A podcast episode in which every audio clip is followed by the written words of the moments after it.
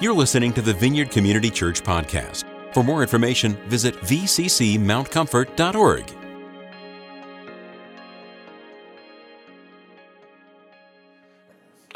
I'm Chuck Kennedy, so welcome here today. And those are at home, we're so glad you popped in. You know, people at home, they don't always watch at the same time. Some of them will see us in the middle of the night. So we're going to pray that the Holy Spirit blesses your home whenever you kick us on and blesses you. Today, we're going to do something a little tiny bit different. We're just going to look at one psalm and kind of examine it the way that our, the Lord's heart kind of touches us with it. Uh, we're going to do Psalm 19. Psalm 19, what makes this so beautiful for me is it's a revelation of how God releases uh, his heart to us in different forms of communication. And we're called to look up at nature into the sky and also look down into his word. And so David sees both of these as equal, um, both as prophetic. And by prophetic, that's God's heart release to us. You know, oftentimes we think the prophetic is something that's a foretelling of things to come, and, and oftentimes is. But what the prophetic really does is it clears our vision of the present and gives grace now to make way for the future. So when you get a prophetic word, grace is being put on you right now for that prophetic word to come about. So we, we don't become inactive when we hear this. So when we see these, these things, God speaking to us, He's saying, this is not to be put off, it's now. So, first of all, I just want to start by reading. Usually I pray right now. Psalm 19 is a prayer in itself. So I just want to start by reading Psalm 19. I'm using the New King James Version because, because Marcus told me I had to. so. The King James Version is a legendary one. The, the legendary King James Version. So, the, to the chief musician, a psalm of David The heavens declare the glory of God, and the firmament shows his handiwork, or the work of his hand. Day unto day utters speech, night unto night reveals knowledge. No speech nor language, their voice is not heard. Their line has gone out through all the earth, and their words to the end of the, earth, of the world. In them he has set a tabernacle for the sun, which is like a bridegroom coming out of his chamber, and rejoices like a strong man to run his race. Its rising is from one end of heaven, and its circuit to the other end, and there is nothing hidden from its heat. The law of the Lord is perfect, converting the soul. The testimony of the Lord is pure, making wise the simple.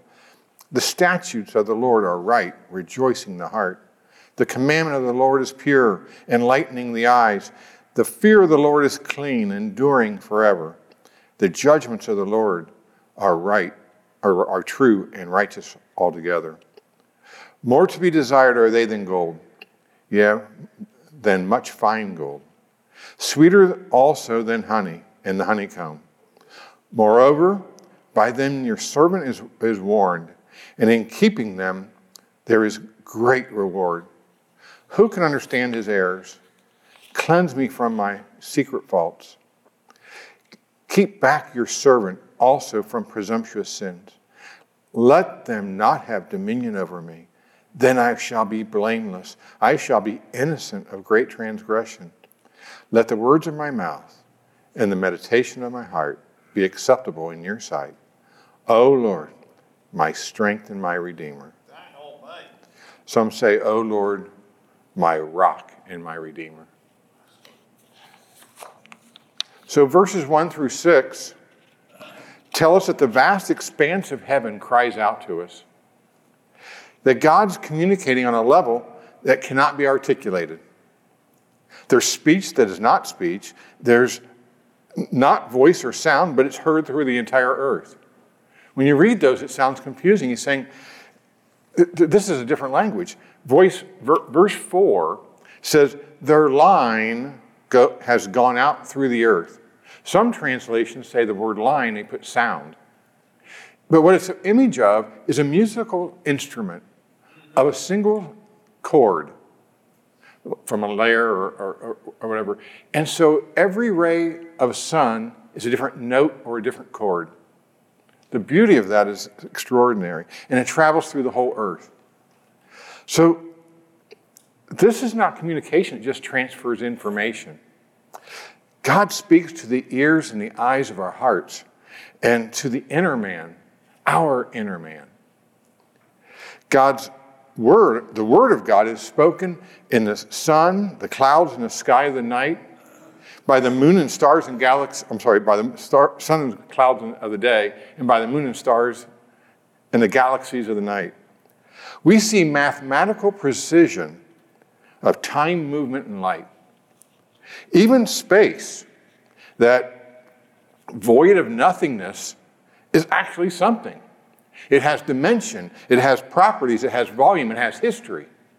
Space is not nothingness in God's creation. The law of physics, astronomy, and quantum theory are all finely tuned by the work of his hand. The very character of God is expressed in his scientific laws of infinity, motion, and perfection. We see the loving and unrelenting, unrelenting pursuit of God. Even as we may hide from his light, he insists that we feel his warmth. Then David moves to verses 7 through 10 to show how the spoken word, the, the heard word of God, is equally beautiful. That the prophetic word of God and the beauty from God brings us into God's character and grace, into a place of desire and love. And then finally, David's response, our response in verses 12 through 14, leads us to be acceptable in his sight. You know, the philosopher Immanuel Kant, he said, Two things fill my soul with wonder the starry heaven above and the moral law within. Kant was an interesting philosopher, by the way. He was part of the, in the 18th century, late 18th century, and it was a time of the Enlightenment period. The unfortunate thing is, people wrote more about what they think Kant said and twisted what Kant actually said. And so, so he, was, he, was not, he was not an atheist like most of the Enlightenment philosophers were. So, just kind of interesting guy. But I just thought that was a perfect quote for this psalm. I just, I never, anyway. I just want to know how many of us have ever felt the amazement that moves us beyond words, whether it be nature or His Word.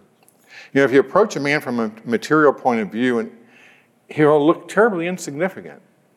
But if you view him from the spiritual point of view, he's a real wonder. You know, every nuanced expression of nature is a finger pointing to God. The works of his hand lie open right next to the, the book of his truth. One volume is illustrations, and the other is inspired principles. The two go perfectly hand in hand. And, and David is expressing that right here. So in Psalm 19, we get a double volumes bearing witness to the, the Creator. You know, the witness to the heavens, in the clear, dry air of the desert regions, the heavens shine with a unique brilliance. They don't have the humidity, they don't have the, they just look differently. And to David or a shepherd, uh, every starry night, it was a lesson in the wonders of God. Whether it be, you know, they didn't have TV, they didn't have radio, they didn't even have books. And so, from a rooftop or from a field, the sky was very intimate and it was personal and it was an inspiration for song and poetry. This great witness to the creation and perfection is silent. And it's in this silence that puts such remarkable emphasis on the testimony of the heavens. For silence is the great law of the universe. It's silent. Be still and know that I am God. The witness is also universal in its reach and influence. The stars preach a gospel of divine law and power, and it causes us to fall in reverence, just fall in reverence and awe. So powerful is this witness that mankind must guard against the temptation to worship the created instead of the creator because it's so vast and amazing. But man, made in the likeness of God, is not measured by the physical, but by moral standards. The moral law, written in, on the heart and the soul, has brought man into fellowship with the infinite. So the psalm just kind of quickly banks and turns as David remembers the glory of the Torah. Uh, you know, so we've got this picture that, that, that moves from the sun awakening in joyful, youthful man that is racing like an athlete from one end of the horizon to the other. And his ardent love is filling every hill and valley with warmth and heat. And that even the timid and the, or the bold are receiving this. That's the picture of the East giving. And from that, we see that the sun, in, what it, in the natural world, bringing light and growth, is the law of God in the spiritual world, where He's revealing moral darkness and energizing the life of the souls. By building in a series of properties and results, David unfolds the nature of the Word of God. It's perfect for change to restoration. It's sure and steady to make wise. The glory of righteousness causes our hearts to rejoice. The purity of the Lord, we have eyes to see. And from the glory of the word, we, in awestruck wonder of his enduring promises and permissions, we look into our hearts. Because that's what the law is promises and permissions. God's judgments are true, but not so much true that they're factually accurate. It's true like a carpenter's plumb line. It gives us something to orient, to build onto it righteousness that we can live in. Far from being feared, the tre- they're treasures to our heart, the words of God, and there's sweetness upon our lips. They keep us alert, keeping us watchful so that we cannot fail to receive their reward. Then we stay on course and run our race to win the prize. Nature preaches with eloquence from age to age, and it draws our mind from the visible to the invisible, from the material to the spiritual, and it takes ourselves to the eternal God. Nature as a pre- preacher is the word in brushstrokes. Nature reveals the being in God. Nature's vastness reveals the immensity of God. Nature reveals the unchangeableness of God. Nature's design reveals the wisdom of God. Nature's purity reveals the holiness of God. Nature's beauty and variety reveals the love of God. While the Word, as a preacher, is called by a lot of different names, we've got law, testimony, um, statutes, commandments, fear of the Lord, judgment, but it's released by a heart that's perfect, established, it's righteous, it's arrow straight, and it's precious. I know that for several of you, nature speaks out to you. And it speaks the plan, the plan and the truth. It speaks to your everything, to your heart. And God's word is also very, very intimate. You know, Michelle, she has cardinals. And while watching these birds interact with each other and, and with their surroundings, God speaks to her of his protection, of, of his provision, his release from burdens and moving into freedom. Now, Kathy Fager's not here today. She's at home watching, but she loves to camp. She loves to just immerse herself in nature. See, from her vantage point, she, she moves from a God of visitation to a God of indwelling. She lives in the nature. And so it's he in her and her in him, and she's surrounded by his creation and touch. Now, Rick B., he hears God's word and he needs to sing. And you know, God speaks a, new, a nuanced language to, to him. In his word, he, he can be overwhelmed in glory, and nearly at the same time, ever so sweetly being kissed on the cheek, all through the Word of God. And some of us, it's both. A lot of us, it's both. We had a slide up there earlier during one of the songs of Mount Rainier. That was, that was when I took that picture, I just remember it was like God just said, just looked at me and went, it's like, behold. That's all he had to say. You know, by the way, you know what behold means is look at it through my eyes. So when someone, when you hear God, Jesus say, behold, it means see it through my eyes. Don't see it through your eyes, see it through mine. So when he says, behold, he's saying, look what I did. I'm like, cool. You know, I, it's funny, after I finished writing all this, yesterday I was looking at some YouTubes of different pastors and stuff. I, I saw an English pastor that was talking about being stuck in, in his prayer life. And he thought, I'm just going to go out for a walk. And he was in a busy city and in England, and, and he's walking along, and it's like God told him, Stop right here and look at this tree. So he stopped and started staring at the tree. And he said it was a little bit odd because people were starting to come, look, come around him, like, you know, th- thought maybe he was having a psychological moment or something. But suddenly he just saw this beauty that just he couldn't describe. He said he was overwhelmed. I'm, he goes, I'm in a city street. There are horns honking all around me. There's people walking up and down the street, and I'm staring at a tree. And it's like, and people go, What are you looking at? He goes, Nice tree. God did that. And he goes, And I walked along. But he said it was unstuck. You know, God's presence is, is always in us, through us, surrounding us. And, and the prayer, we're always led to prayer when we get that presence. We get that awestruck presence. We, that prayer leads us to submit. And it, it leads us to return to our identity under the authority of the Lord. You know that when we face, when we turn our face to the Lord, no other authority can step in. And that's what this psalm says. He's asking for permission against the dominion, protection against the dominion, turns his face back so that he doesn't have to see it. See, we're in the new covenant. We're saved. We don't go slaughter a bunch of bulls because we, we've messed up. We turn our face back to the Lord, and He takes away any other dominion over us. You know, the, the majesty and the glory of God's creation and the majesty and glory of God's word allows for just no other authority in our lives. We have the truth in our lives, and we see this.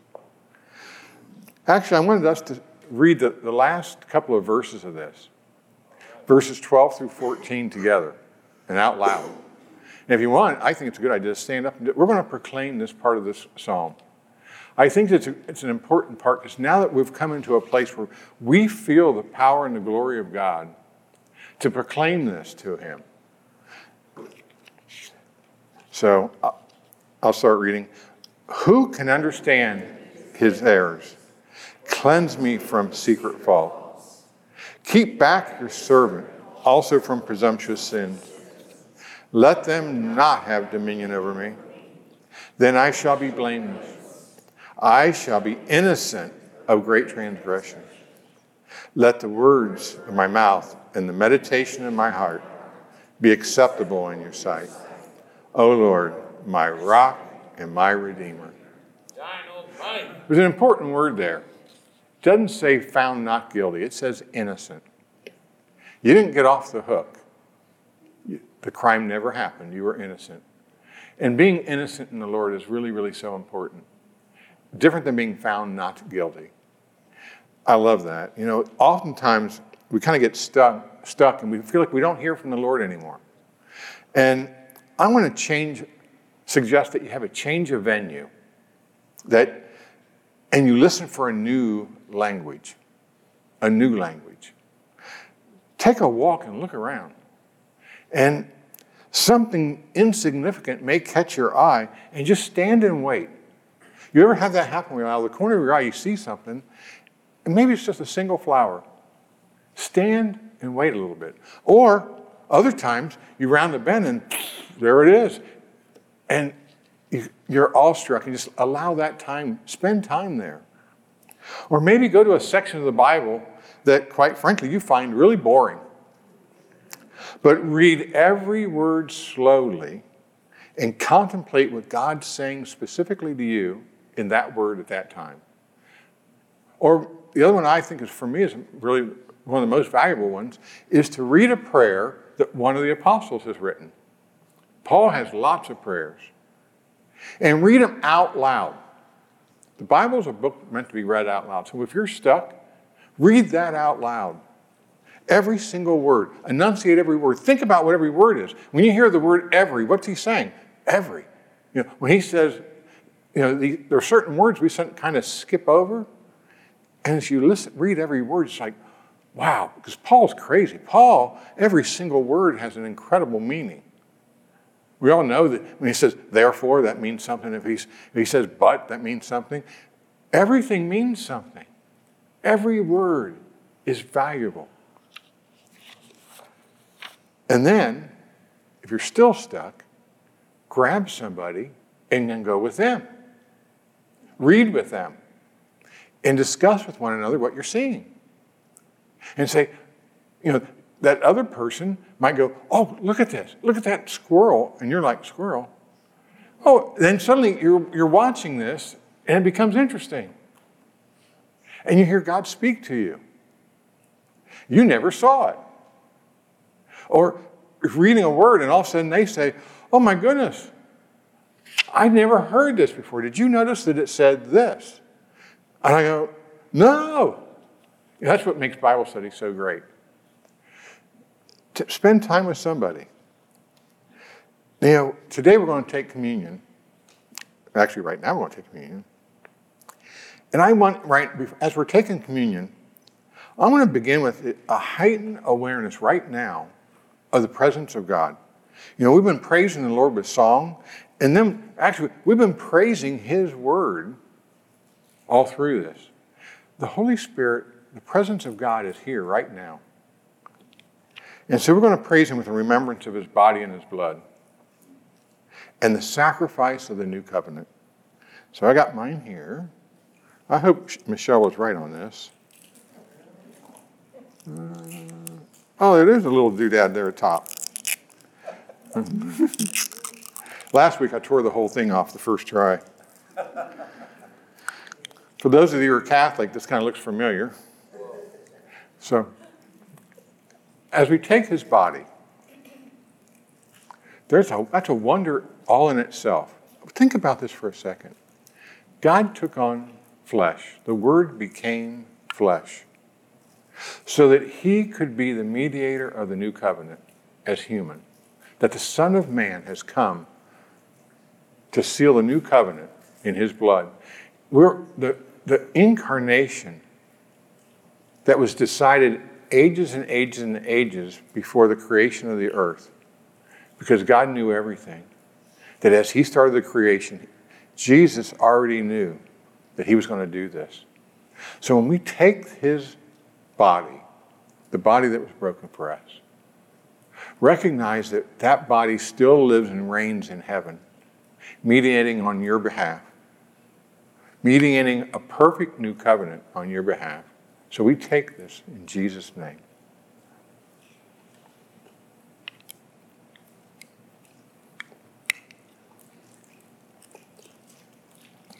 Now we take the cup. that represents the blood of Christ. The blood that sealed a new and everlasting covenant for the forgiveness of sin. The blood that was, was on that cross.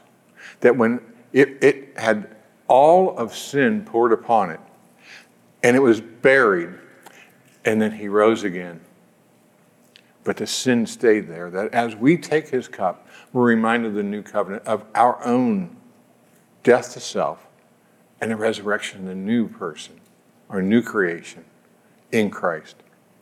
And so we take this and we say, Jesus, fill us with the power of your blood, the life of the blood, and we take this in Jesus' name. This is a perfect time as you're taking communion to think of an experience you had very recently of Christ in your life. Attach it to your communion that Jesus died for you to give you life, that his presence was released at his resurrection and at Pentecost, that every single one of us are tabernacles of the Holy Spirit. How beautiful is the joy to know that God is everywhere we see. Whether it be a f- flower growing up between the cracks of the cement, or a beautiful flower shop and arrangements, whether it's just a single word, like Mary heard.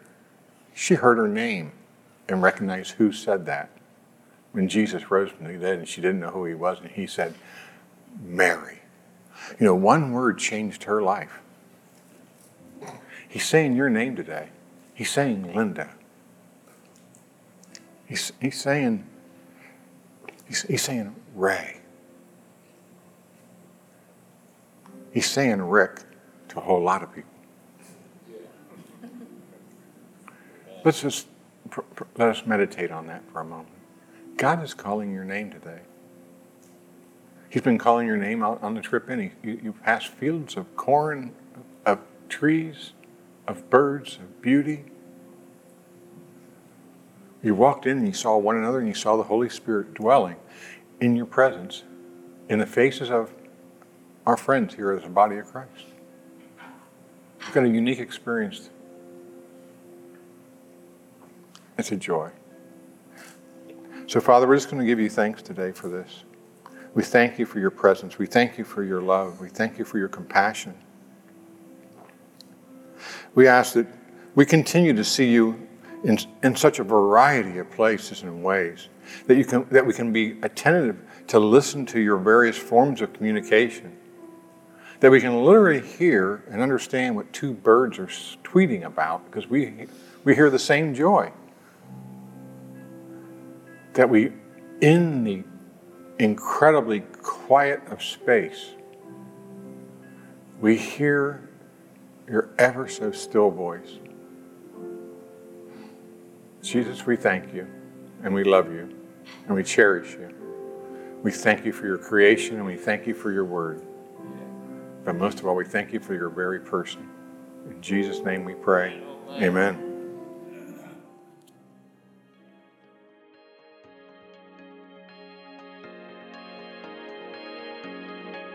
Thanks for listening to this week's podcast. To receive more audio content from the Vineyard, click the subscribe button in iTunes.